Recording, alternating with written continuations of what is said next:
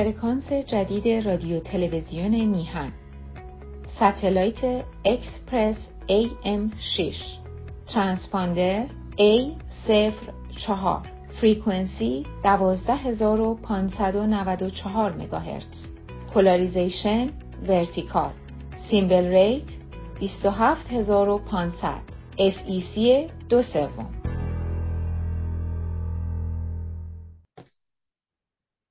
بله، درود به همه گرامیان، درود به همه ایرانیان، تندرست باشید و سرحال. خب ما هم به رسم کارهای همیشگی و هفتگی خودمون برنامه رو در رسانه میهن شروع میکنیم. یادمون باشه که به سرعت داریم نزدیک میشیم به دوران در واقع جشن‌های گوناگون ایرانی و همچنین میلادی، و به این ترتیب هستش که از این هفته در واقع جشن‌ها آغاز میشه تا یه دو هفته دیگر تا اینکه به پایان برسه. به هر حال از این موقعیت استفاده بکنید و در جشن‌های ایرانی و فرنگی ازشون بهره برداری بکنید. در ارتباط با مطالبی که میخواهم با شما در میان بگذارم، یکی از مطالبی که به خصوص در این هفته های اخیر بهش توجه کردم عزیزان این هستش که قصد من اینه که در مسیر انقلاب زن زندگی آزادی، با توجه به اینکه در این مرحله‌ای که ما هستیم از چند ماه پیش به این سو، عملاً حرکت‌های مبارزاتی مربوط به انقلاب زن زندگی آزادی کمسو شده، به هر حال هست اعتصاب‌ها و اقدام‌هایی در این سو و اون سو، ولی که به هر حال اون حرکت بیرونیش به اون شکل برجسته گذشته وجود نداره. این از یک طرف. از طرف دیگر مطلب این هستش که اگر ما توجه بکنیم می‌بینیم که در جامعه ایرانیان خارج از کشور به خصوص هیاهوهای بسیار زیادی وجود دارد که روی تمها و یا موضوعهای مختلف، و اون هم در واقع هیاهوهایی توأم با ناراحتی‌ها، فحاشی‌ها، حمله به دیگران، هیجانات شخصی، گروهی، فرقه‌ای یک بخشی از فضای خارج از کشور رو گرفته که این نه تنها در درون شبکه‌ها هستش، بلکه همچنین در درون در درون خود برخی رسانه‌ها هم نیز انعکاس می‌یابد. یعنی اگر به طور مشخص بخواهم بگویم، ببینید در همین چند هفته اخیر در ارتباط با جایزه صلح نوبل به خانم نرگس محمدی که این بیان توجه جامعه بین‌المللی و از جمله کمیته نوبل به وضعیت مبارزه در ایران، مبارزه زنان در ایران، انقلاب زن زندگی آزادی و مجموعه فعالین مهم این انقلاب بوده است، و به این ترتیب این جایزه‌ای که در نظر گرفته شد جایزه‌ای هست بر دو محور. یکی محور خود آنچه که مربوط به زن زندگی آزادی است. اگر این انقلاب نبود، توجهی که جامعه بین‌المللی نسبت به ایران داشت هرگز نمیتوانست پدید آید. و از سوی دیگر از طرف برخی از فعالین حقوق بشری و از جمله زنان بود که در میان اونها فعالیت‌ها و مبارزات خانم نرگس محمدی بود. خب ببینید، کمیته نوبل پیوسته از زمانی که به وجود آمده، یعنی بیش از یک قرن به هر حال دیگه از اوایل قرن 20 آغاز شد و ادامه دارد، اشتباهات بوده. حالا به گمان من و شما اشتباهات بوده است. به عنوان نمونه این که چرا به فرض تولستوی مثلا جایزه نگرفت، خب این انتقاد به جایی است. چرا عرض حضورتون که فلان نویسنده بزرگی که در این دنیای فعلی هنوز زنده است جایزه نگرفته است و کسانی دیگری جایزه گرفتن که بسیاری که بسا نمیشناختن. ولی به هر حال این جایزه بر اساس برابر عقیده من، بر اساس یک کار بیطرفانه علمی صورت میگیره و کسانی که این جایزه رو میگردونند حتی اگر نقطه نظرهای سیاسی هم مورد توجهشون باشه، ولی در اساس در راستای صلح و در راستای در واقع تحولات جامعه و همچنین از اون طرف هم در راستای کیفیت های ادبی هست، نه زد و بند های ادبی. و نه تنها در این دو زمینه بلکه همچنین در زمینه های دیگری مانند پزشکی و اقتصاد و غیر و غیره. همیشه انتقاد میتواند وجود داشته باشد، همیشه، ولی ما باید دقت کنیم در قضاوت خودمون همه اطلاعات و داده ها رو نداریم.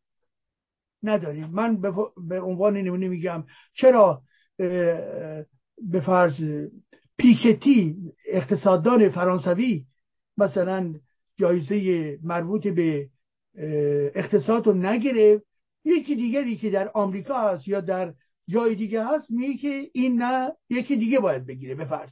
خب اونها بر اساس اطلاعات و داده هایی که جمع میکنن و ارزیابی هایی که دارن که میتونه اشتباه هم توش باشه، چنین کاری رو انجام میدن، انتخاب میکنن. و در ارتباط با جایزه نوبل در مورد صلح نیست، خب به فرض گاندی نگرفت، خب این یه اشتباه بزرگیه. حالا چرا نگرفت زیر و بمشو من و شما نمیدانیم یا در اون شرایط تاریخیش. ولی به عنوان نمونه الان برخی ها میگوین که خانم چه بسا شخصیت های دیگری مستحق این بودن که مثلا این جایزه نوبل صلح رو داشته باشن و در الزامن خانم نرگس محمدی. خب این یک سلیقه است، یه ایده است، ولی در این حال خانم محمدی هم مانند دیگرانی که این نوع به هر حال جایزه رو گرفتن مانند در همون کاتگوری هستش، در همون در واقع افراد هموزن خودش قرار داره.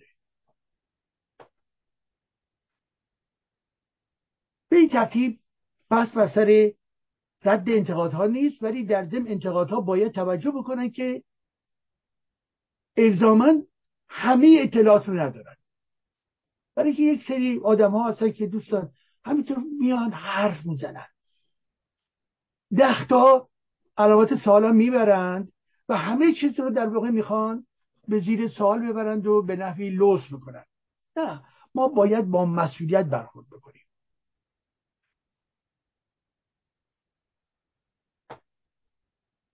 به این ترتیب آنچه که در ارتباط با این جایزه صورت گرفت برای ایران، برای چهره ایران در عرصه بین‌المللی کار مثبتی بود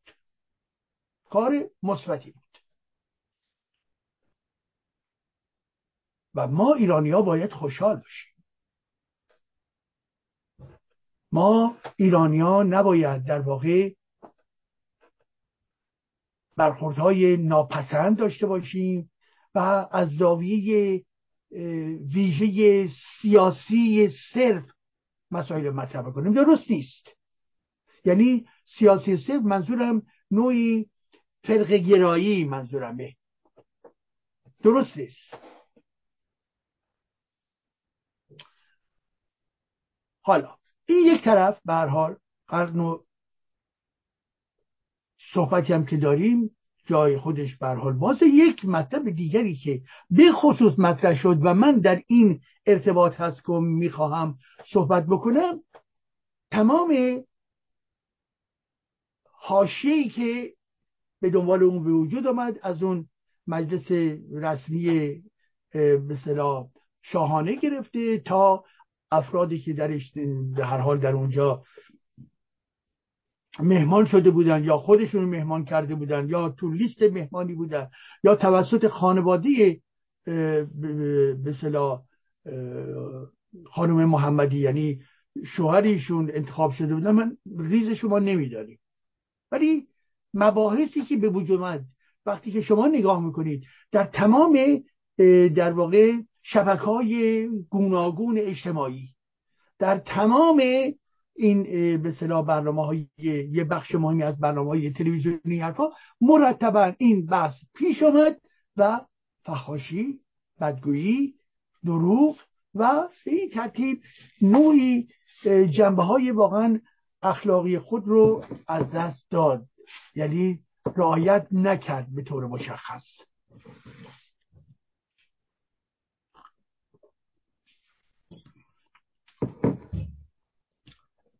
از نوعی عملا هرزه درایی ها، مطلق‌گویی ها و نوعی ابتذال همه جا رو گرفت که بار اول نیست. البته اگر خاطرتون باشه در ارتباط با همون به اصطلاح به هر حال جمعی که در دانشگاه جورج تاوین مطرح شد، از اون نقطه باز به نحو دیگه این گونه واکنش ها به شدت بالا آمد. خب سوال بر سر این است آیا تمام این واکنش ها واکنش های عادی هست یا بیان یک نوع آسیبه؟ من فکر میکنم بیان یک نوع آسیب هست. آسیبه. اسم این آسیب چیست؟ ابتذاله، فرومایگیست، فرو افتادنه، سقوطه و مفاهیمی از این قبیل. افت اخلاقی است. شما ببینید وقتی که میخواهید یک مطلبی رو مطرح بکنید چه چیزی رو هدف دارید؟ آیا میخواهید آگاه بکنید، میخواهید ارتقا بدهید، یا اینکه میخواهید دقیق‌دلی خالی بکنید، میخواهید ضربه بزنید، میخواهید مانند دیگران به اصطلاح حمله خودتون رو به پیش ببرید؟ هدف چیست؟ رقابت جویای بسیار بسیار حقیرانه در برابر اینان. هدف چیست؟ زمانی که شما میخواهید خبر رو اعلام بکنید، پیامی رو از یک نقطه به نقطه دیگر بفرستید، باید هدف داشته باشید. این هدف آیا واقعا مطلع کردن جامعه هست؟ آیا واقعا ارتقای سطح فرهنگی جامعه هست؟ آیا واقعا در جستجوی گشایش فکری انسان ها هست؟ اینها کاملا به جا هستش. به شکل‌های گوناگون، سبک‌های گوناگون هم صورت می‌گیرد. ولی زمانی که شما وارد یک میدانی می‌شوید که فوش در برابر فوش، قلوف در برابر قلوف، حمله‌های شخصی، خانوادگی به همسر، به افراد خانواده، این دیگر خبر نیست، این سقوط من در منجلاب است. مطلق گفتن به افراد خانواده، به شخص، دروغ گفتن نسبت به حرفای یک شخص،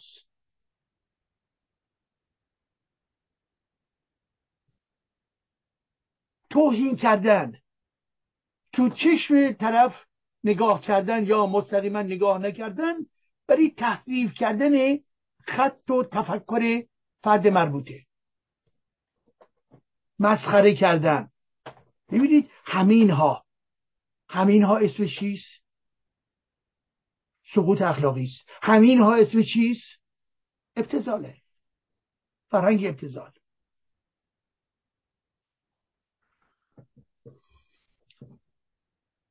یعنی شما از یه حالت متانت، بزرگواری، خردگرایی خارج می شوید و هر چه که دم دستتون قرار می گیرد می گیرید و پرتاب می کنید. یعنی در واقع به نوعی فرو رفتن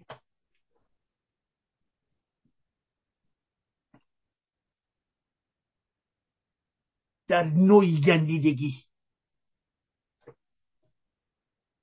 بیمایگی. بنابراین در چنین حالتی فرد می شود که به ابتذال کشیده شده،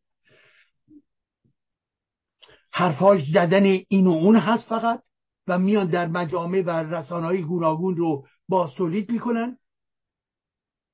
خبر نیست، آگاهی دهنده نیست و به این ترتیب هستش که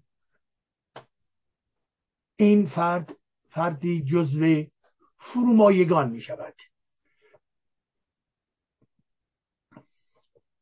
پس بنابراین فرومایگی در چیست؟ در اینی که عزیزان من در فحاشی شرکت کردن، حرفای بی سر و ته زدن، مزخرف گفتن، این و اون رو آزار رساندن، تهمت زدن علیه فرد، شرافت فردی، اینها همان فرهنگ ابتذال است.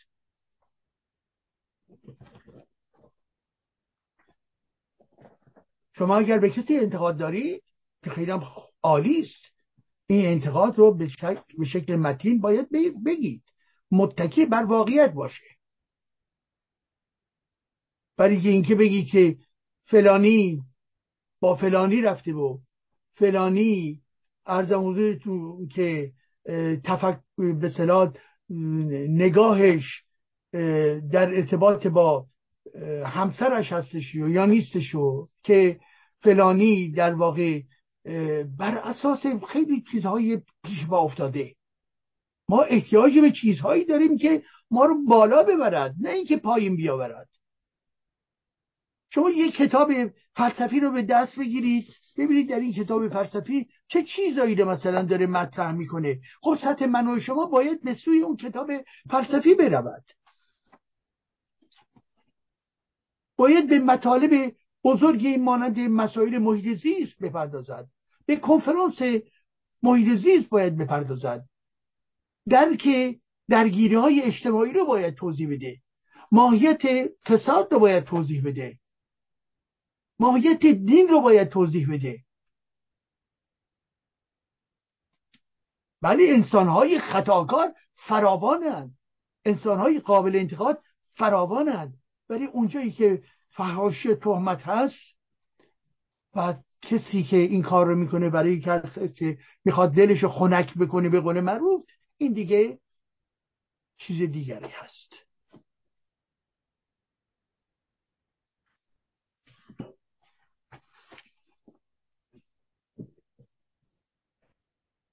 فردی که دستخوش ابتذال میشود از خردگرایی دور افتاده، از نقد و انتقاد دور افتاده، از صمیمیت و شفافیت دور افتاده.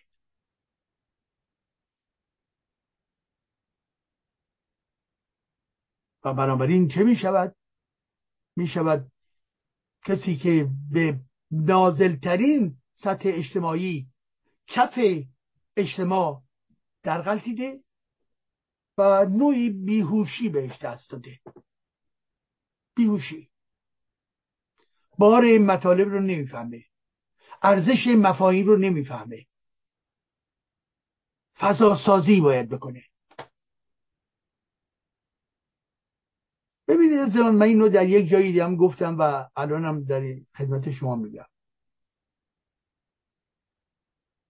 همون گونه که در این روزهای اخیرم شنیدید، شخصیتی که به عنوان محمد بوغی به هر حال از گذشته معروف بودش، سرفراز از ماجراها این هستش که وقتی که در یک مراسم ورزشی، در یک مسابقه ورزشی میگن بوغ میزدن، محمد بوغی نقش ایفا کردن، یعنی چی؟ یعنی فضا سازی کردن به نفع یک اکیب علیه یک اکیب دیگر.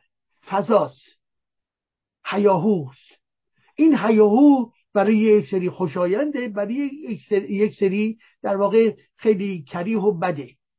ولی این فضا آدما رو به قول معروف به فرانسوی میگن اکسیته میکنه، یعنی اینها رو به هیجان در میاره، اینها رو در واقع در رفتارهای خیلی واکنشی به اصطلاح بسیار بسیار مبتذل در میاره.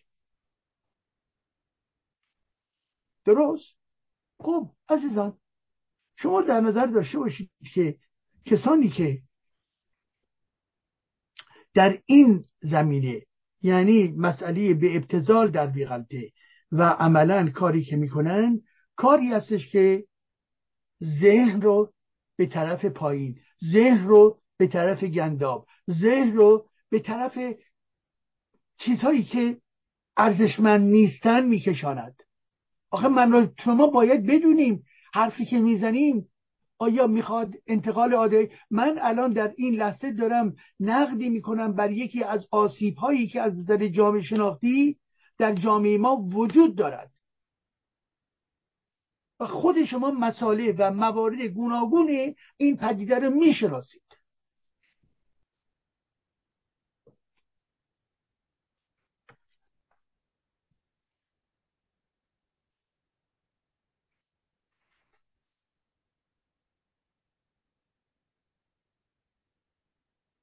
ما از چه چیزی درد میکشیم؟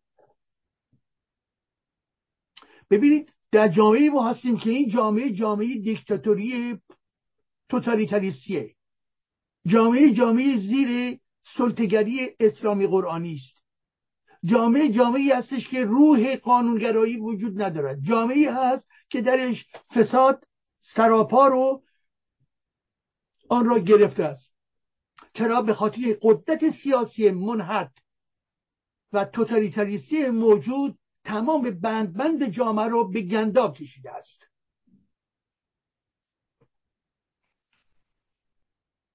جامعه‌ای داریم که درش قراردادهای اجتماعی بین آدم‌ها به هم خورده، سامان یافتگی مدنی نمیتواند راحت به کار خودش ادامه بدهد، انجمن‌ها رو خرد میکنن، جلوی تشکل انسان‌ها رو میگیرن، فعالیت‌های فردی شهروندانه و آزادیخواهانه رو جلوش رو میگیرن و سرکوب میکنن. خب این وضعیت جامعه ماست. ولی در خود این جامعه، در دل این جامعه افرادی هم که هستن تمایل به چیست؟ تمایل به رشوه دادن و کارها رو پیش بردن است. این در بستر همون واقعی مربوط به حکومتی که این کار رو به وجود آورده. در اخلاق اجتماعی بسیاری شکست ها ما خورده. بی‌اعتمادی بسیار رایجه.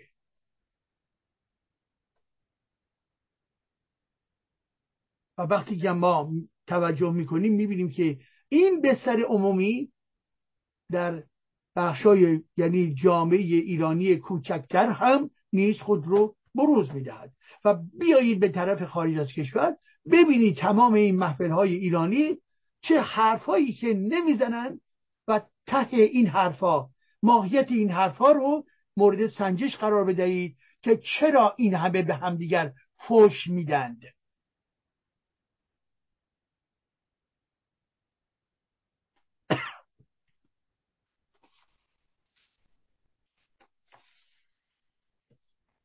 ما یک دردی داریم، درد نوعی سقوط فرهنگی است. خطای ما کجاست؟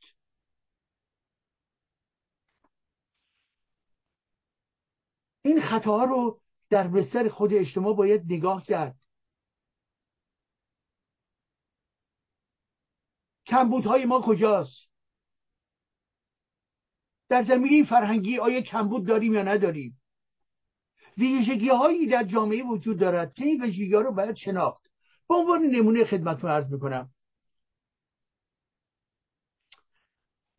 کسی دوستی از ایران، از تهران، چنین تصویری رو میداد. میگفتش که وقتی که از شمال تهران میریم به طرف جنوب تهران، در شمال تهران در این لحظه مردم مشغول چی هستن؟ مشغول آماده کردن کریسمس هستن. در شمال تهران، در مرکز تهران تمایل اصلی که حس میشه و میشه مشاهده کرد، مردم در حال آماده کردن شب یلدا هستند و از حالا مرکز بریم به طرف جنوب و اون چنین میگفت که طرف جنوب، جنوب شهر تهران، بیشتر پدیده‌ای که پررنگ دیده می شود این هستش که افراد در شرایط پایان دادن ایام فاطمیه هستند با حجاب ها و غیر از آن. خیلی جالبه، یعنی شما نگاه بکنید شهر تهران رو در سه لایه با یک نگاه سریع، بالا کریسمس، وسط جشن‌های ایرانی و پایین جشن‌های که چه عرض کنم سوگ عزای اسلامی. نه تنها این، بلکه در ضمن در خود جامعه، در بالا، پایین و جنوب شهر چه نوع اخلاقی رایج هست، چه ارزش‌هایی برجسته هستند. آیا جنبه قانونگرایی؟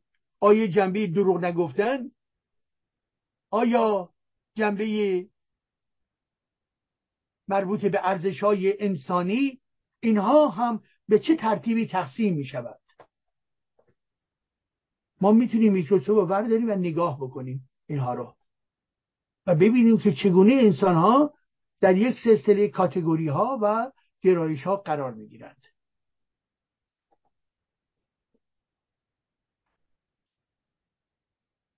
و همین نوع نگاه در ضمن در ارتباط با چیست؟ در ارتباط با مشغولیت این افراد. یعنی چی؟ چه قشایی سینمای خوب می روند، تئاتر می بینند، شعر می خوانند، کتابخانه می روند، کتاب فروشی می روند، محترمانه برخورد می کنند به یکدیگر. این هم جزء یک نگاه دیگه برای شناختن این جامعه هست. نوع بازی هایی که دارند، نوع سرگرمی هایی که دارند، اینها باز به ما کمک میکنه که اون درک اولیه خودمون رو هی کاملتر و کاملتر بکنیم. نوع مشغولیت فکریشون چیست؟ نوع گفتنه هاشون چیست؟ فحاشی هاشون چجوریست؟ برخوردشون به زن چجوریست؟ درگیری ها و دعوای زیادی رو دارن که تولید میکنن یا نه محترمانه است.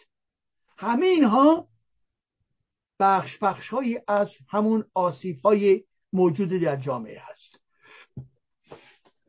و به نقطه‌ای که ما میرسیم، برای اینکه بتوانیم یک جامعه آسوده با ارزش، قانونمدار و چوچه داشته باشیم که توسط فرهنگ در واقع موتور محرکه خودشو نگه داشته، زبان پاکیزه داره، به جای اینکه چنین وضعیتی داشته باشیم یک جامعه ضربه خورده، مریض، بیمار،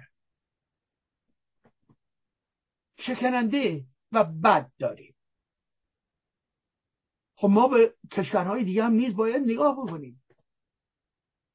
چه کشورهایی به طور عموم دارای فرهنگ نسبتاً خوب و بالایی میتوانند باشند؟ اینها همه نسبیه، اینها همه گرایش ها رو من دارم توضیح میدم. این زمانی که این گرایش ها خودشون کاملا متفاوت هستن، در دو جامعه کاملا متفاوت به رنگی که اینها دارن رو به طرز عریان و آشکار میبینید.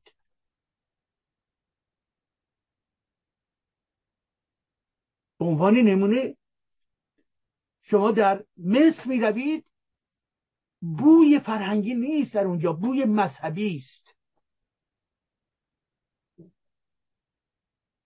بحث راجع به لایسیته و دموکراسی و حقوق فردی و حقوق بشر و این چیزا در اونجا نیست.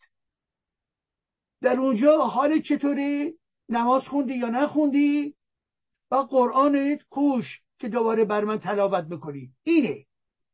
بنابراین دو فضای کاملا متضاد هست.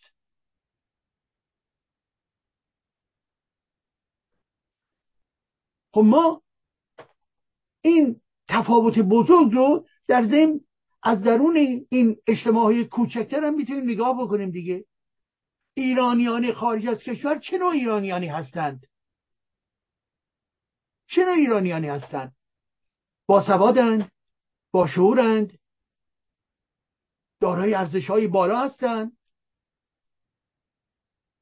یا انسان‌هایی هستند که به سمت پایین و افت و سقوط تمایل دارند؟ من میدانم و شما نیز میدانید ما ایرانی‌ها مانند هر کشور دیگری متفاوت و گوناگون هستیم، ولی در یک گرایش، در یک برش عمومی داریم صحبت می‌کنیم. یادتون هست زمانی که انقلاب زن زندگی آغاز شد، بخش‌های مهمی از این ایرانی‌ها آمدن در خیابان‌ها در حمایت. جالب بود، از روی 8 میلیون شاید حداقل 10% آمدن در خیابان‌ها. خیلی جالب بود حضور خودشون، نشون دادن خودشون به جوامعی که درش زندگی می‌کردن. خیلی جالب بود.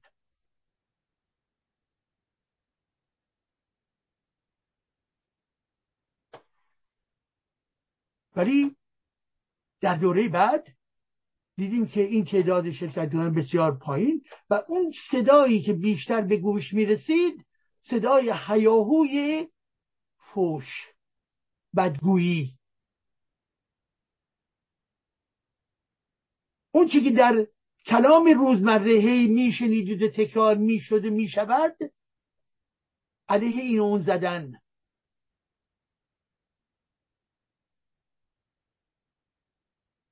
و اینجاست که شما میتوانید توجه بکنید که چجوری جامعه رو میشه نزدیک شد، حس کرد و شخصیت جامعه رو کمابیش درک کرد.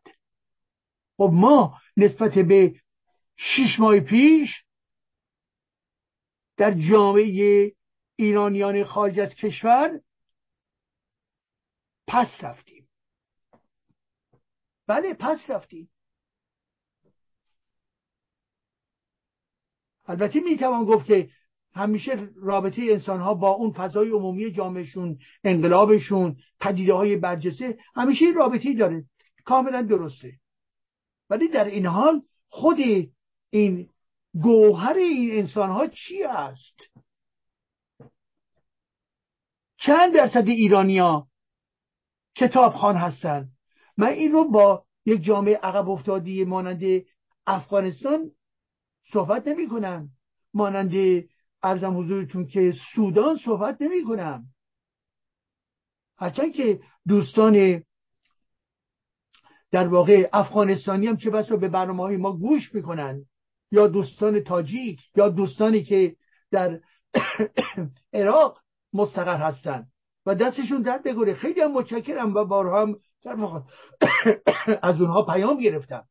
ولی اون اشل عمومی جامعه وقتی مورد افغانستان رو صحبت میکنم با جامعه عمومی ایران فرق داره، تاریخشون فرق کرده، نوعی به هر حال نقشا فرق کرده، محیط دانشگاهی فرق داره و چه و چه و چه.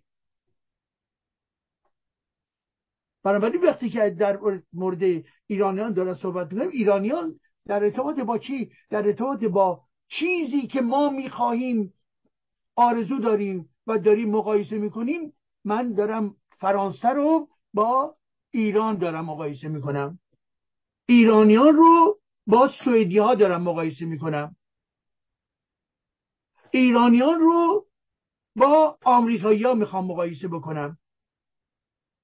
من با بالاترین ها باید مقایسه بکنم، نه اون چی که پایین تر هستش. چرا که ما مستحق یک بررسی تطبیقی و رو به بالا هستیم. حالا آیا خود این جوامع مانند جامعه فرانسه یا آلمان یا غیره، اینها بدون نقص اصلا بحث بر سر این نیستش که در یک مقیاس عمومی این دیگه برای من و شما باید قابل فهم باشد. به لحاظ نوع تمدن، نوع دموکراسی، نوع آزادی ها، نوع رفتار عمومی، نوع قانونگرایی، آنچه که در اینجا هستش با کامبوج فرق دارد، با عراق فرق دارد، با الجزایر فرق دارد، با روسیه پوتین فرق دارد. بله این گرایش های متفاوت رو باید دید، ولی کدوم جامعه میتواند مطلقا خوب باشد؟ نه هیچ کدوم. بس بر سر این نیست که اینکه بس کاملا متکی بر نادانی است. بس بر سر این نیست. روندها رو مقایسه میکنیم، تمایل عمومی اون جامعه رو نگاه میکنیم. در دل این جامعه فرانسه بلافاصله شما به فرض دارید چی؟ از افرادش نگاه بکنید، بله میگن که اینها همش دارن در ضمن هی طلب میکنن یا میگوین چه بسا فرانسوی ها مرتبا غور میزنن، یعنی که همه چی رو به نقد میکشن.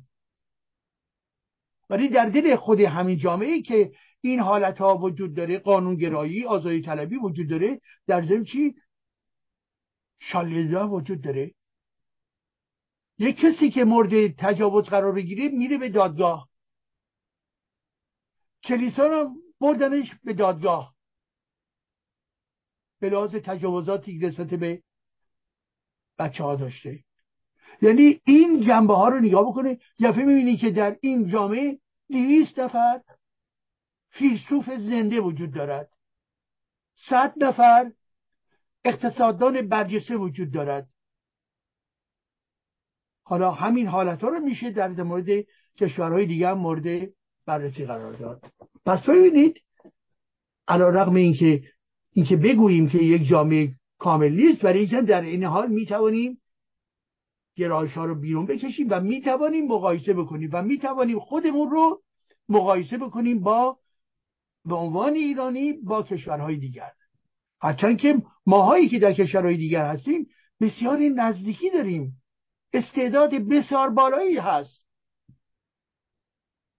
در این که این انسانهایی که در فرانسه و آلمان و جای دیگه آمدن فاصله ندارن، مانند دیگران دارن زندگی میکنن، دکترن، مهندسن، کادرن، روشنفکر هستن و خیلی نزدیکی و قدرت ادپتاسیون اینها بالاست و این یک واقعیتیه. در پیوندهای ما با سرعت کنار هم ما رو قرار میده. ما جامعه نیستیم که بخوایم جدا بکنیم خودمون رو، میخوایم زود در دل همون جامعه در واقع وارد بشویم و نقش ایفا بکنیم. این یک امر بسیار خوبی هستش که همه ملت‌ها این رو ندارند.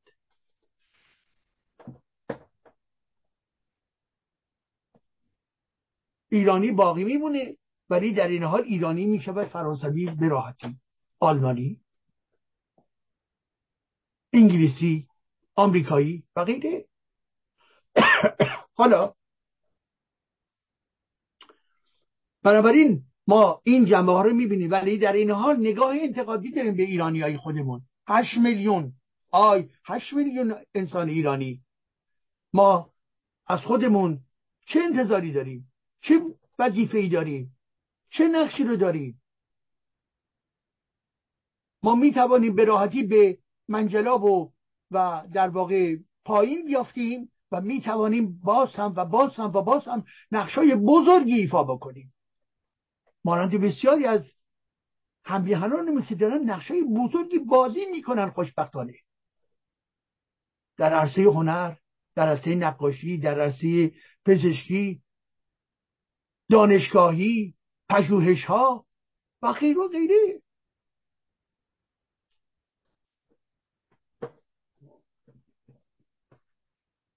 ولی در این حال ما نسبت به خود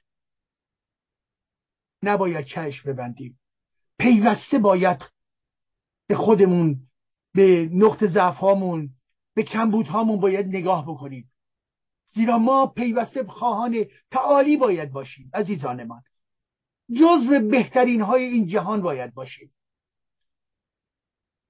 انسان های با اراده‌ای باید باشیم، انسان هایی که در جستجوی این هستن که پیوسته میخواهند سرشون، گردنشون از درون در واقع این توده بالاتر قرار بگیرد. بله، ما باید دارای در واقع پروژه‌ای باشیم که به ما اجازه میدهد که باز هم بالا و بالا بیاییم.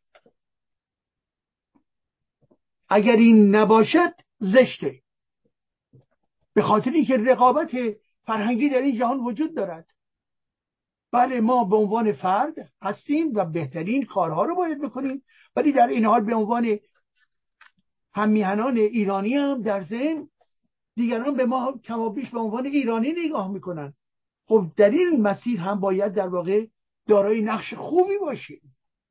این در تناقض با در واقع وارد شدن شما نسبت به این جامعه‌ای که درش زندگی میکنید در تناقض با اون نیست، ولی در این حال نقش دوگانه داریم، هم اینجایی هستیم هم هنوز اونجایی هستیم، یعنی دارای یک هویتی هستیم که یک لایه‌اش فرانسوی هستش، یک لایه‌اش هم ایرانی و اون هم با لایه‌های گوناگونی که در خودش دارد.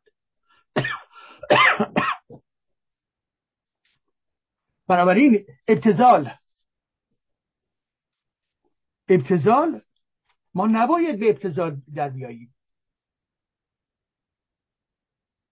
ما نباید سقوط بکنیم.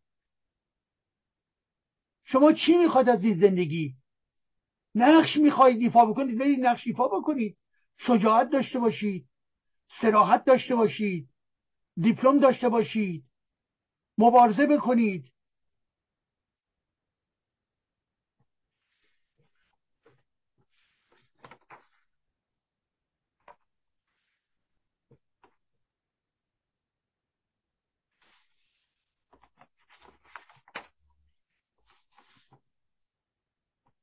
بله، بیاییم کوچک نباشیم، بیاییم حرفهایی که میزنیم خوب باشه، ما رو به بالا بکشاند، تولیدات فکری هنری برجسته‌ای داشته باشیم، جزو نخبگان جهان باید باشیم.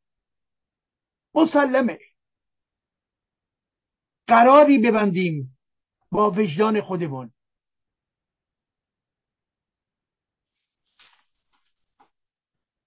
پس بنابراین کسانی که از گرایش‌های مذهبی و چپ و سلطنت طلب و مجاهد و غیر و غیره که در این ابتذال نقش ایفا می‌کنند، به لحاظ فرقه‌ایگری، به لحاظ بیسوادی، به لحاظ اینکه پروژه‌ای ندارن، به لحاظ اینکه سردرگم هستن، به لحاظ اینکه باید روی تبل خالی خودشون بکوبند، ولی اونها مشغول نوعی فضاسازی برای دکه های خودشون میتوانند باشند.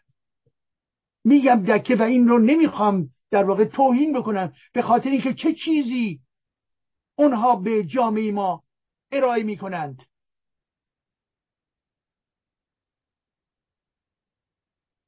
من راجبه شخصیت ها صحبت نمی کنم، اونهایی که به شکل فرقه‌ای دارن عمل می کنند، نوع مجاهده، نوع چپ های سنتیه، نوع سلطنت طلبای بسیار در واقع افراطی است، ملی مذهبی ها هستن و همین ها توی باغ خودشون قرار دارن و به بالا نگاه نمی کنن. تمام زندگیشون اون دکه خودشون و اینها به درد امروز جامعه ما نمی خورد. چه چیزی در این 4 سال به ما عرضه کردن؟ چه چیزی اینها عرضه کردن؟ چه چیزی؟ کدوم کتاب؟ کدوم تز؟ چه چیزی عرضه کردن؟ عرضه نکردن. و اینها زندگیشون در این هیاهوها میگذرد، خاموشی ها، عدم جسارت ها، معاملگری ها، سقوط ها، حرف های دریگوشی، حمله علیه این و اون. به حرف هاشون دقت بکنید، دقت بکنید.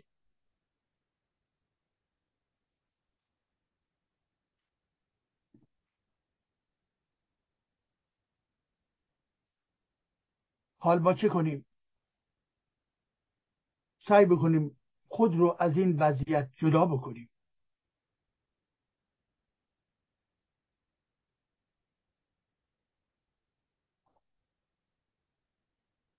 خوبهای برجسته‌ای باشیم،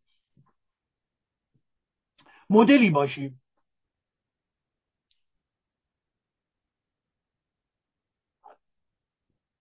سمبولی از خرد و تعقل باشیم. سمبولی در فکر کردن باشیم، اندیشیدن. سمبولی در آفرینش باشیم.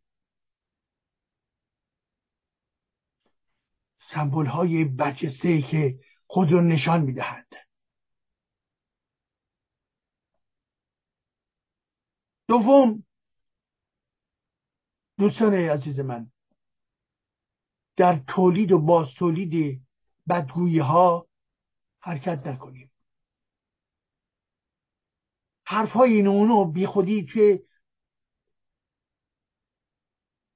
این شبکات توضیح نکنید، نفرستید. حرف اگر مزخرفه بر چی میفرستید؟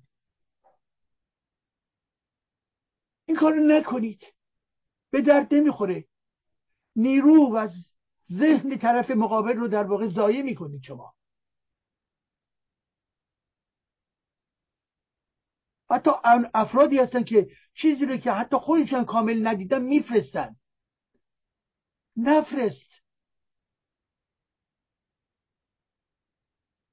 و در همین بساط وقتی که ما یک مطلب خوب، یک برنامه خوب میفرستیم، نمیخونن و اون رو گوش نمیکنند. ببینید اینه قضیه در ذهن. برنامه‌های خوبی هم تولید میشه ولی اونها رو گوش نمی کنند، نمی بینند، حوصله ندارند.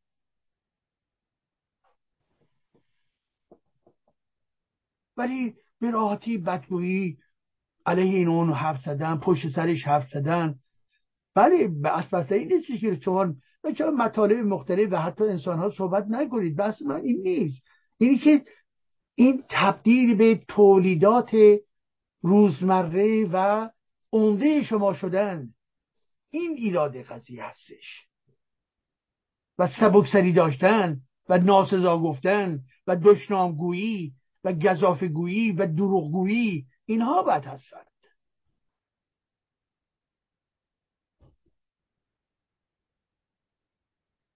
بیاییم و مورد بعدی، این که از لذت‌جویی‌های بلافاصله ای که داریم دست بکشیم. بله حق دارید که در جستجوی لذت باشید، هر نوع لذتی. لذتی در عشق، لذتی در ادبیات، لذتی در هنر، لذتی در کار شغلی خودتون، لذتی در اینکه کسی باشید در زندگی. حق با شماست، خیلی هم طبیعی است.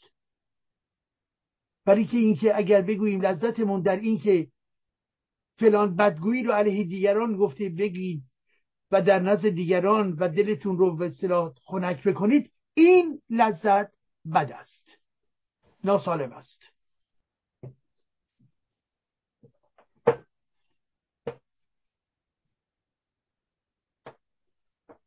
به این ترتیب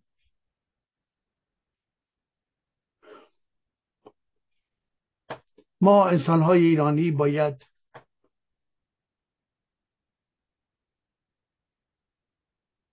بله آزاد باشیم، عشق داشته باشیم، ولی در ضمن مسئولیت هم داشته باشیم.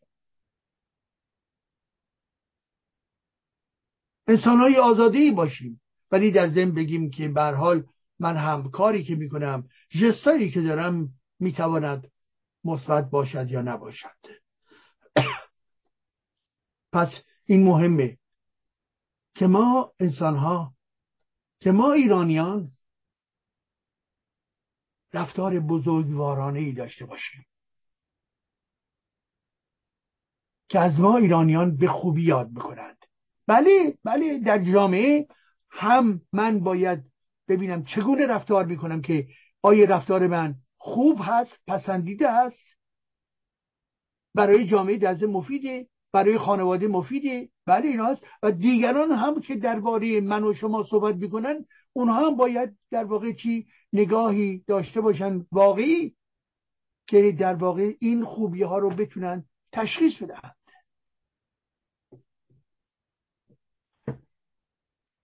امروز بود دانشگاه بودم،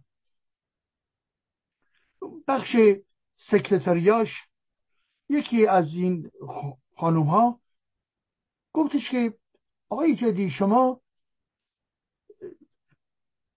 همیشه دارای در واقع یک شور و در واقع چگونه بگم واژه‌ای رو که گفت، این که دارای ویتالیته، یعنی این که خیلی پرشور و پر تحرک و پویا هستید، اینا این نتیجه چیست؟ گفتم که نمیدونم، ولی کن خب من ادبیات رو دوست دارم، من دانش رو دوست دارم، من کارم رو دوست دارم، من محیط خانوادگی خوب اینا. گفتش که خب حالا من اگه بگم خب این در طبیعت شما هستش، شما قبول بود؟ گفتم که آره این هم بله درسته.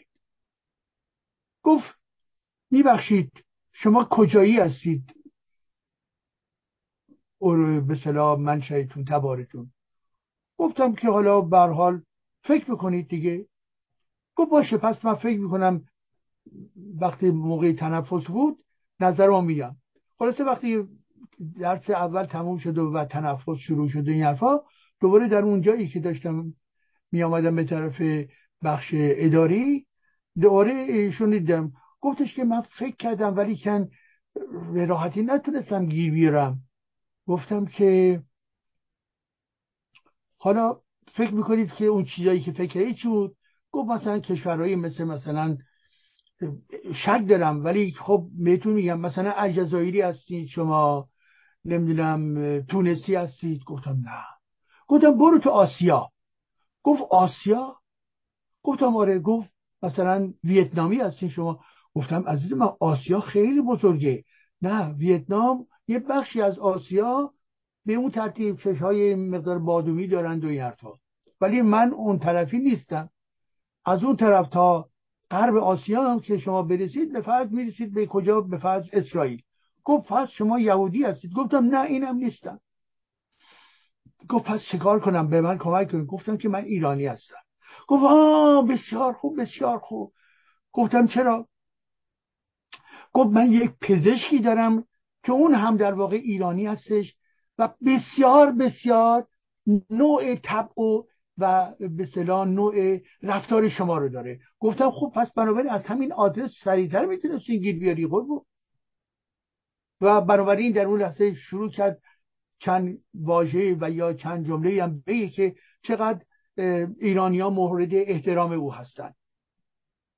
گفتم که خیلی خوب، پس بنابراین ما آدرسی که دارید میدید و ابراز تمایلی که میکنید و ابراز خوشنودی که میکنید، من هم از این بابت خوشنودم. گفت خواهش می‌کنم، بله بله خیلی مهمه اینا، برای اینکه ما وقتی که فکر میکردیم یا میکنیم یا یعنی ما گفت نمیدونم منظورش حالا کسای دیگه هم باش بودن این افرا که همیشه در ارتباط با مطالبی که راجع به ایران میشنیدن چیزهای میگفت واژه اگربل یعنی دلپذیر رو شنیدیم. خب و به این ترتیب هستش که ببینید یک فرانسوی در چنین ذهنیتی داره زندگی میکنه، جاهای دیگه تجربه رو داره و با من هم این تجربه رو داره و بنابراین یک خاطره خوب در ذهن او باقی میگذاریم و اینه. شما هیچ لازم نیست که خودتون رو در واقع مصنوعی بکنید، آنچه که هستید باشید. ولی موقعی که جنس خوبش هستین، دارای اصول اخلاقی هستین، دارین، بنابراین به ناگزیر نقش مثبتی هم در جامعه میتوانیم داشته باشیم. پس عزت نفس رو یادمون باشه، کیفیت شخصیتی رو یادمون باشه، دانش دوستی و خردگرایی رو یادمون باشه، ادب اجتماعی رو یادمون باشه و فرو نیفتادن در درون ابتذال هم یادمون باشد. نکته دیگری که میخواستم با شما در میان بگذارم، ببخشید،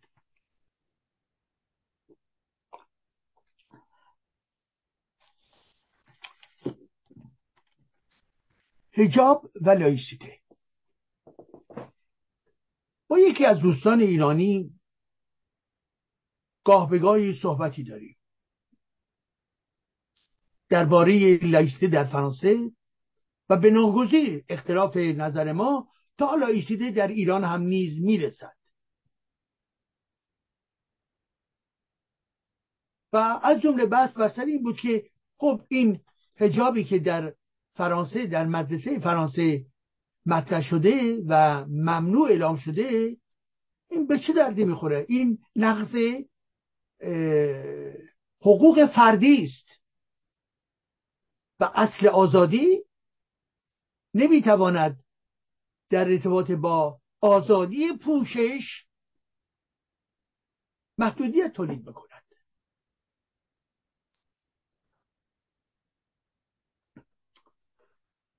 گفتم که ببینید بله انسان آزاده، این اصل رو قبول داریم، ولی همون زمانی که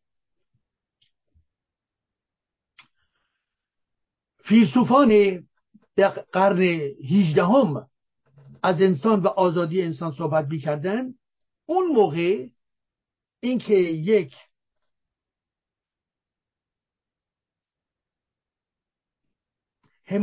هموسکسوئل همجنسگرای زن یا مرد حقی دارن مانند دیگران، اون در اون لحظه تاریخی تو مخیرش قرار نمی گرفت. یعنی اون هم که داره از آزادی صحبت میکنه، از فرد آزاد صحبت میکنه، به لحاظ محدودیت تاریخی که داره این نوع به اصطلاح مناسبات در زندگی فردی رو کسی که داشته باشه رو برای او به عنوان معیاری مانند دیگران قرار نمیدهد و اساساً چه بسا نگاه منفی نسبت به این واقعیت‌های اجتماعی داشته باشند. بنابراین اونجایی هم که صحبت از مسئله آزادی صحبت میشه، آزادی فرد صحبت میشه، این پدیده ها رو تشخیص ندادند. یک شما یعنی منظورم به این بود که شما اون ایده فلسفی که در قرن 18 مطرح شده رو به شکل مطلق نبینید در دینامیزم خودش در ضمن نگاه بکنید، زیرا اون دوره هم دارای محدودیت هایی هست. یک. دو اینکه میگویید که حجاب اگر بر سر گذاشته بشود حقشه، یعنی حق اون فرده، ولی چون دولت فرانسه بر اساس لایشته گفتش که فرد با حجاب نباید در درون مدرسه بیاید، میگویید که این حسب حق در واقع آزادانه فرده. درسته؟ اول از اون مسئله حجاب که برای کل جامعه نگفت، برای که در فرمول بندیش میگفت در فرانسه. نخیر، در فرانسه نیست، در اجتماع هم نیست، در درون مدرسه. و اون هم نه همه مدرسه هایی که دولتی هستن یا در چارچوب کنترا یعنی نوعی قرارداد با دولت هستن. مدارس صرف خصوصی مذهبی هم وجود دارن که هرچی که دلشون میخواد میتونن انجام بدن. پس دقت داشته باشید، در فرانسه نیست. در فرانسه حجاب ممنوع هستش، این دروغه. و جمهوری اسلامی این کارا رو میکنه و اون بیان شالاتانیزمشه. حال بنابراین در درون مدرسه دولت میگوید من دارای نهادی هستم به عنوان مدرسه دولتی، و تا زمانی که دختران به سن قانونی نرسیدن و در درون مدار مدرسه دولتی قرار میگیرند حجاب نباید داشته باشند. چرا؟ به خاطری که میخواهد بگوید که آموزش لاییک که همگانی در اینجا در آرامترین شکل باید صورت بگیره، زیرا جریانهای مذهبی حاد و از جمله بویژه اسلامگرایان میخواهند هر چیز رو تبدیل به امر ایدئولوژیک میکنند و مدرسه رو میخوان اسلامیزه بکنند. و به این دوست گرامی گفتم که شما بنابراین این چرا این حرف رو زدم، به خاطر اینکه نگاه شما در قرن 18 هم باقی مونده. تمام تحولاتی که امروز در جامعه مانند فرانسه وجود دارد و خطرهایی که وجود دارد رو و ماهیت اسلامگرایی رو نمیبینید.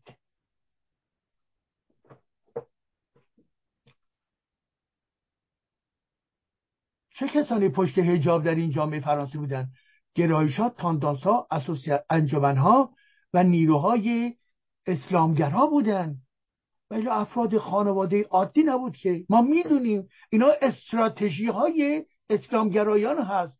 و یک لحظه دولت گفت باید قانون لایسته بر پایه آنچه که در قانون لایسته بود 1905 باید نیز یک قانون در واقع تنظیم بشه که مطابق با این زمان و مطابق با روح اون قانون باید باشه و در تناقض با قانون اساسی فرانسه نباید باشه.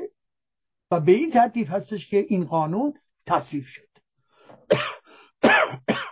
حالا کسانی که مخالفت دارند با چی مخالفت دارند؟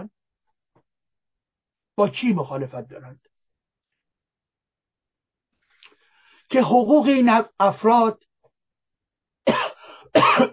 ضایع شده. این افرادی که زیر پرچم و زیر نفوذ خانواده مذهبی و یا نهادهای مذهبی هستند در اون لحظه به این ترتیب حقوق اونها رعایت شده. چه کسی از ابتدا به اینا گفته چادر تو یا اون مقنعه تو سر بذار؟ در درون نظام خانوادگی و دینی او آمده و این گفته شده. و این رو برای چه کسی؟ برای زن میگن، برای دختر میگن، برای مرد نمیگن. و حالا فرد دختری که میگوید این حجاب در ضمن فرهنگ من است، او دارد به خود داره دروغ میگوید، زیرا خود منیپوله شده، خود آلوده به اون باورهای دینی شده، خود محصول همین نظام مرد سالار دینی هست. راجب پسر چیزی بهش نگفتن، ولی راجب دختر از کودکی هی حقنه کردن. چطور اونجا تمام این روند ایدئولوژی که این رو نمیبینید، حالا میخواهید بگی که دولت، و اون هم کدوم دولت؟ دولت دموکرات، دولتی که بر پایه آنسنیمان یا به هر حال آموزش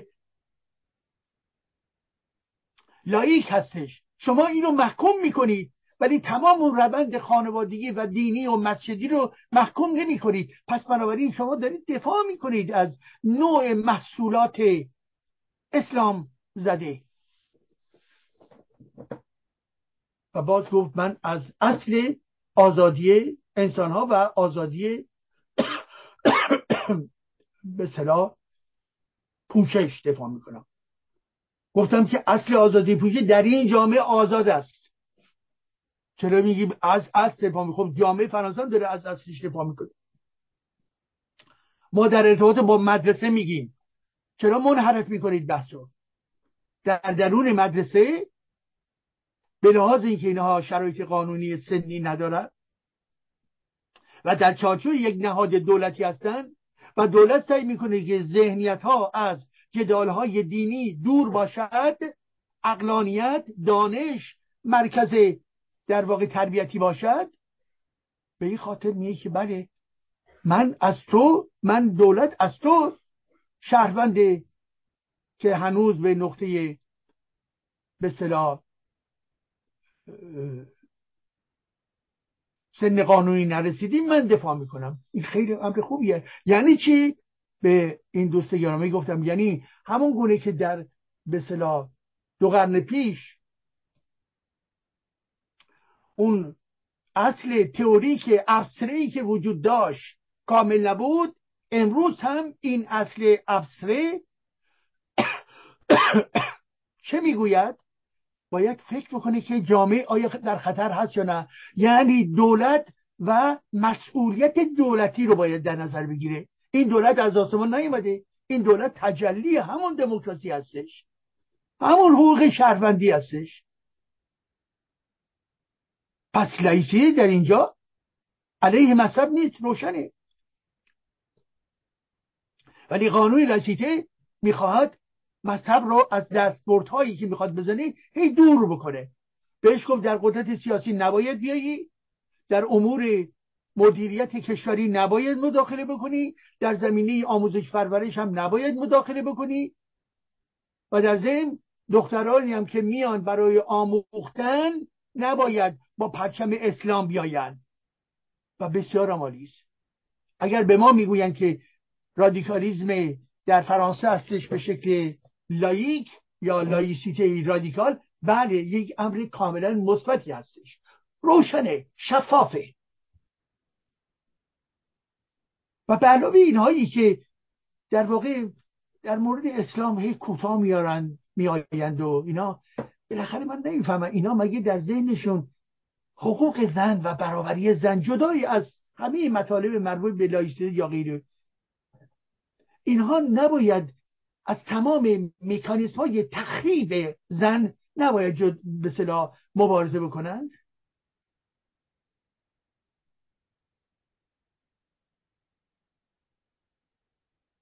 شما تا چه میزنی به فرهنگ مرد سالار میخواید هی پا بدید؟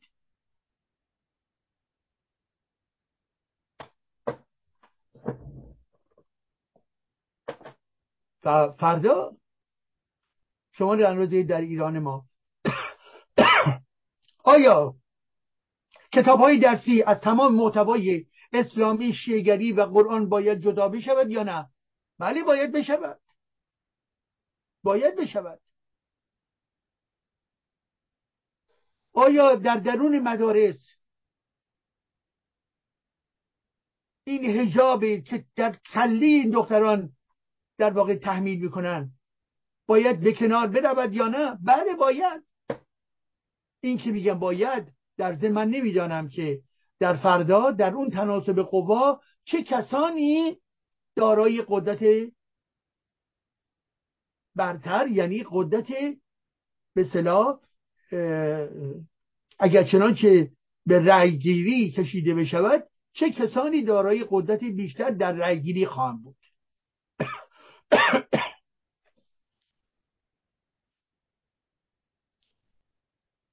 پس ما می توانیم برای ایران، بله، بر اساس روح قانون لایسیته فرانسه تنظیم کنیم. از دختران سوال بکنید که میخوان دارای حجاب باشن یا نه. به فرض حتی برای یه دوره هم به فرض بگیم انتخاب آزاد خود بچه ها باشه. خیلی خوب، این دیگه برمیگرده به اون پروژه و برمیگرده به تناسب قوا. از من بپرسید میگویم حجاب، بی حجاب. حجاب سمبل انقیاد است. حجاب نشانه اسلام است. حجاب یک ارتجاع است. حجاب، بی حجاب. ولی من نوعی فردا تنها نخواهم بود. تناسب قوا برای پس از جمهوری اسلامی که تناسب قوایی در اون به اصطلاح نهادهای قانونی فردا، مجلس مؤسسان و مجلس شورای ملی بعد به وجود خواهد آمد که اونها قانون رو تنظیم میکنن. نکته دیگری که میخواستم با شما در میان بگذارم و نحوی هم ارتباط داشت و البته با این مطلب، ملی مذهبی ها.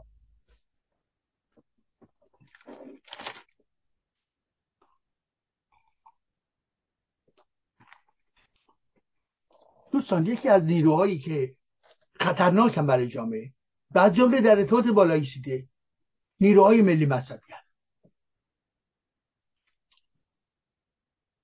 یکی میگه من ملی هم، خب یعنی ایران دوست دیگه. یه طرف دیگه میگه من مذهبی هم. مذهبی یعنی اسلامی هم. اسلامی یعنی در واقع چی؟ حجاز دوست، محمد دوست، علی دوست. خب اینا که به ایران ارتباطی نداشتن. یا شما ملی هستین یا شما اسلامی هستید. وقتی که اسلامی هستید نمیتوانید ملی بشوید. اسلام طرفدار حجازه، اسلام طرفدار قرآنه و بنابراین شما اگر میگویید من مذهبی هم هستم، شما پس مذهبی هستید. زیرا با اون هم به شکل مقدس بهش برخورد میکنید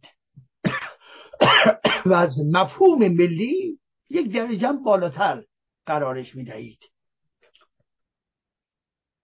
ملی مذهبی ها در گذشته پراکنده بودند. بعد دوران به اصطلاح انقلاب یه مقداری تناسب قوای جدید به وجود آمد با نهضت آزادی و افرادی که روزنامه‌نگار بودن خودشون ملی مذهبی گفتند و بعد از اون متلاشی شدند و امروز هم یه بخششون در ایران، یه بخششون در خارج از کشور از جمله در میان روزنامه‌نگاران هستند و به این ترتیب این افراد از جمله کسانی که در روی که دقیق صحبت بکنم عزیزان و بر کسی پوشیده نباشه، از جمله آقای تقی رحمانی هستش که آقای تقی رحمانی در مصاحبه‌ای که با BBC داشت صحبت بر سر این بود که بله ما به عنوان به اصطلاح سکولار هستیم ولی با ارزش‌های دینی خودمون میخوایم کار بکنیم که در ایران در مجلس فردا، در واقع مجلس فردا بتوانیم اکثریتی داشته باشیم و کشور رو بگردانیم. یعنی ایشون صحبت از چی میکنه؟ ارزش‌های دینی میکنه. به عنوان چی؟ به عنوان فرد سیاسی. پس یعنی چی؟ یعنی این فرد سیاسی فردا دوباره میخواد اسلام رو بهش من و شما تحمیل بکنه. شماق اسلام رو رها نکردن. 45 سال گذشت، این شماق رو کماکان روی دست نگه داشتند. شماق اسلام.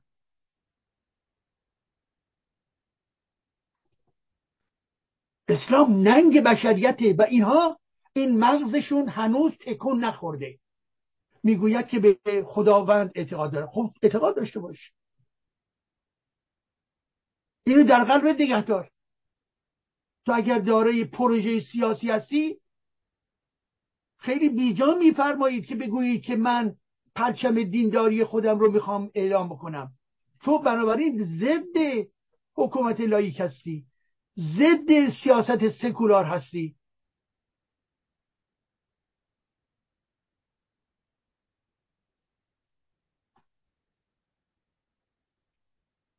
خب بنابراین شما در نظر داشته باشید که این آدم ها فردا میخوام بیان به قدرت میرسن. در همین لحظه نگاه بکنید، در همون حاشیه جایزه نوبل مصاحبه میکنه با ایشون، مصاحبه میکنه با رسانه ها و راجع به چی صحبت میکنه؟ راجع به ترامپ صحبت میکنه. میبخشید مسئله در ضمن یک شعور هم هست. شما وقتی که جایزه نوبل هست باید چهره ایران رو بیشتر بشناسانید، باید غرور داشته باشید که مردمان ایران در انقلاب زن زندگی آزادی شرکت کردند. در اون لحظه ای که روزنامه‌نگار از شما سوال میکنه شما راجع به چی داری صحبت میکنی؟ شما راجع به ترامپ داری صحبت میکنی که چرا از قرارداد اتمی بیرون آمد. یعنی همون نگاهی که خود اسلامیستای حاکم دارند که اینا میگن که آمریکا اومد از اون برجام اومد بیرون و این فرد مانند حاکمان داره همین حرفو میزنه و به علاوه از چی صحبت میکنه؟ از غزه داره صحبت میکنه. شعور هم خوب چیزی هستش، درک مدرن هم خوب چیزی هست. بحث در ارتباط با غزه چه ارتباطی با این جایزه نوبل داره؟ بیرون رفتن ترامپ مال 10 سال پیش چه ارتباطی با انقلاب زن زندگی آزادی داره؟ این به این خاطر هستش که این ذهنیت اسلامی اینها رو رها نمیکنه. یه طرف میشه غزه، یه طرف دیگه میشه ترامپی که در واقع به ما وفا نکرد، یه طرف دیگه میشه چی؟ میشود ارزش‌های اسلامی ما. همه اینها بیان یک ایدئولوژی و وابستگی روانی به این اسلام زهرمار است. ممکنه به من بگید چرا میگویم زهرمار؟ بله زهرمار است. به شما اثبات میکنم که زهرمار است، که فرهنگ ما رو در واقع به انحطاط کشید، شخصیت انسانی ما رو منکوب کرد.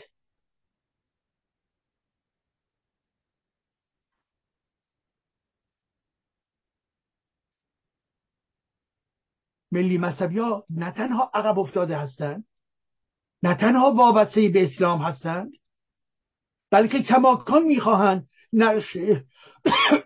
نقش سیاسی بازی بکنند و در ضمن بنابراین یک خطر نیز برای جامعه ما هستند. و اینها هستند، در ایران هستند، در خارج هستند.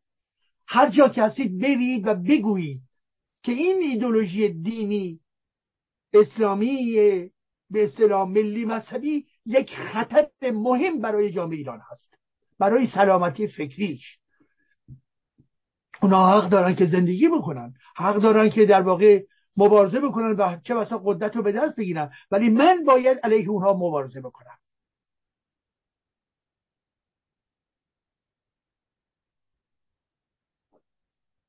اونها در همین جامعه امروز هم در ایران بسیار قوی هستن، حتما چنین است.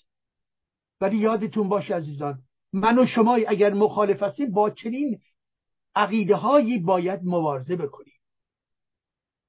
این فکر که میخواد با ارزش های اسلامیش، با غزه‌اش، با ماجرای ترامپش، با همین تفکر بیمارگونی برای شما و من میخواد فردا مش بریزد و قدرت رو بخواد به دست بگیره، این فرد یک فرد خطرناک هستش. ما روح زن زندگی آزادی رو میخواهیم و او روح چی رو میخواد؟ روح حمس ها رو میخواد. بله، روح حمس‌ها با ارزش‌های اسلامیشو میخواد و به این خاطر هستش که چنین افرادی برای جامعه ما خطرناک هستند. هر کجا کسی عریان، آشکار، شفاف بگویید. و بالاخره نکته آخر هم در اینجا بگویم و به پایان نزدیک میشویم، و اون هم دیدید شما هم در خبرها تونل های بزرگی که از حماس کشف شد توسط اسرائیلی ها که در برخی از جاهاش حتی به شکل با اتومبیل های داخلی اینها میتونن حرکت بکنن، بسیار قطر بسیار بسیار بزرگ با تجهیزات بسیار محکم، و گفته شد و ما میدانیم که از جمله کسانی که این همه پول رو به اینها دادند و اینها چنین سنگرهایی برای خودشون ساختن، دزدی پول مردم ایران بود. جانیان جمهوری اسلامی و جانیان حماسی اینها یکی هستند، هر دو در برابر دادگاه به عنوان جانیان و جنایتکاران باید مورد محاکمه قرار بگیرند. هانیه با خامنه‌ای یکیست، هانیه و رئیسی یکیست، همه اینها جنایتکار و در تضاد با منافع ملت ایران هستند.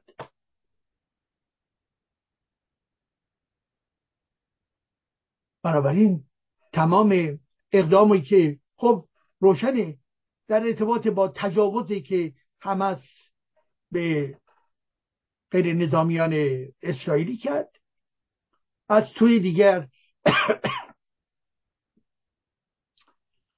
سیاست‌های راست افراطی نتانیاهو، از سوی دیگر از بین رفتن تعداد زیادی از افراد غیر نظامی غزه‌ای که ما دقیق نمیدونیم به خاطری که تنها منبعی که آمارها رو داده فقط در واقع اون به اصطلاح نهاد وابسته به حماس هستش و ما دقیق نمیدانیم دقیقا چقدر تلفات انسانی غیر نظامی صورت گرفته است، ولی به هر حال هر تعدادی هم که باشه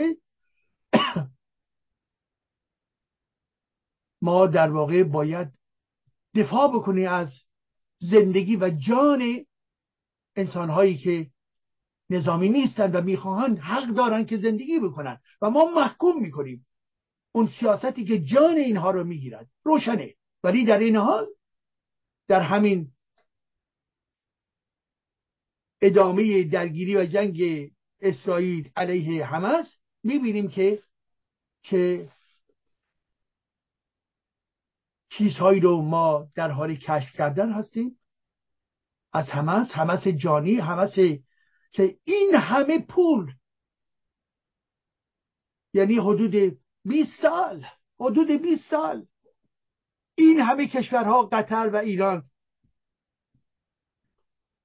به صلاح غزه کمک کردن و رفت در دل چی؟ در دل حماس و در دل در واقع همین تونل ها،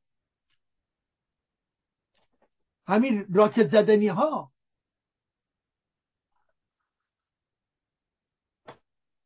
و امروز شاید ما شرایط جدیدی قرار گرفتیم، همون گونه که اسرائیل گفته بودن تمام در واقع زیربنای این سازمان تروریستی رو میخوان نابود بکنن. خب اونها در ارتباط با منافع خودشون و امنیت خودشون و ما هم به عنوان ایرانی هرگز نباید دفاع بکنیم از حماس جنایتکار و تونل‌های تروریست پرور حماسی. بله ما در کنار جمهوری اسلامی هرگز قرار نخواهیم گرفت و متحدین جمهوری اسلامی همین حماسی های جنایتکار هستند. بخشی از چپهای ایران دلشون میسوزد برای حماسی ها و ملغمه به وجود میارن در ارتباط با غیر نظامیان و حماسی ها و حتی جرئت نمی کنن حماس رو محکوم بکنن. این چپهای توده‌ایستی، این چپهای اسلاموفیلی، این چپهایی که فاقد در واقع فاقد مرزبندی علیه تروریسم اسلامی هستند. ولی این چپها، چپهای عقب افتاده، فلج شدند در این که بخواهند حماس رو محکوم بکنند.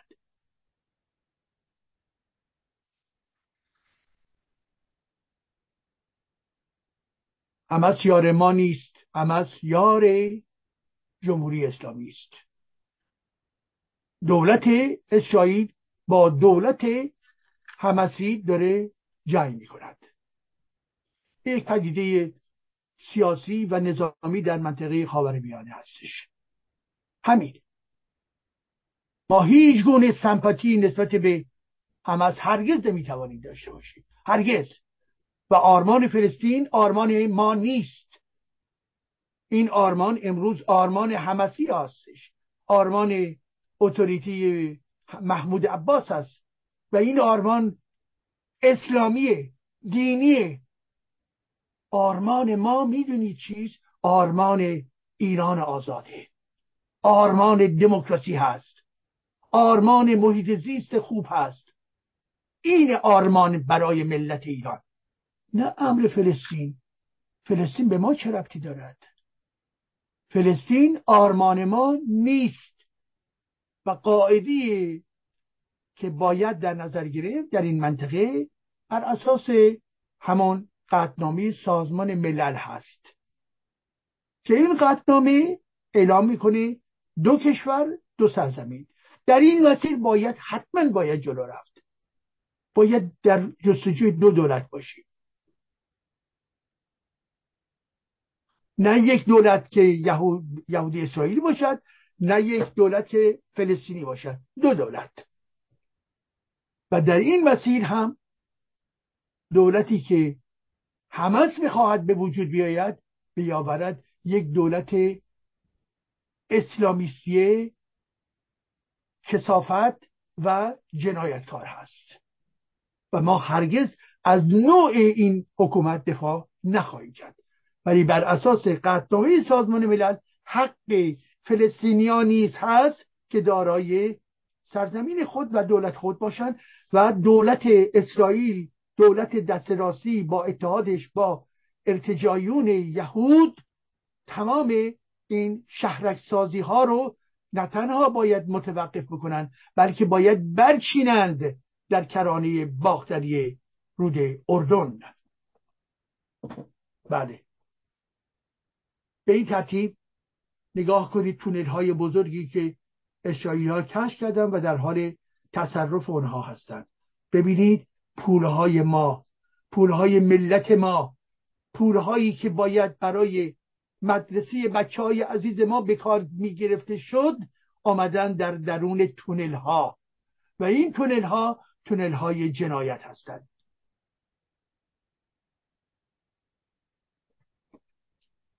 عزیزان، در همین نقطه هستش که بحث خودم رو پایان میدم. به امید روزهای بهتر و زیباتر، برای اینکه بتوانیم در واقع زندگی زیباتری داشته باشیم، زندگی توأم با آرامش داشته باشیم.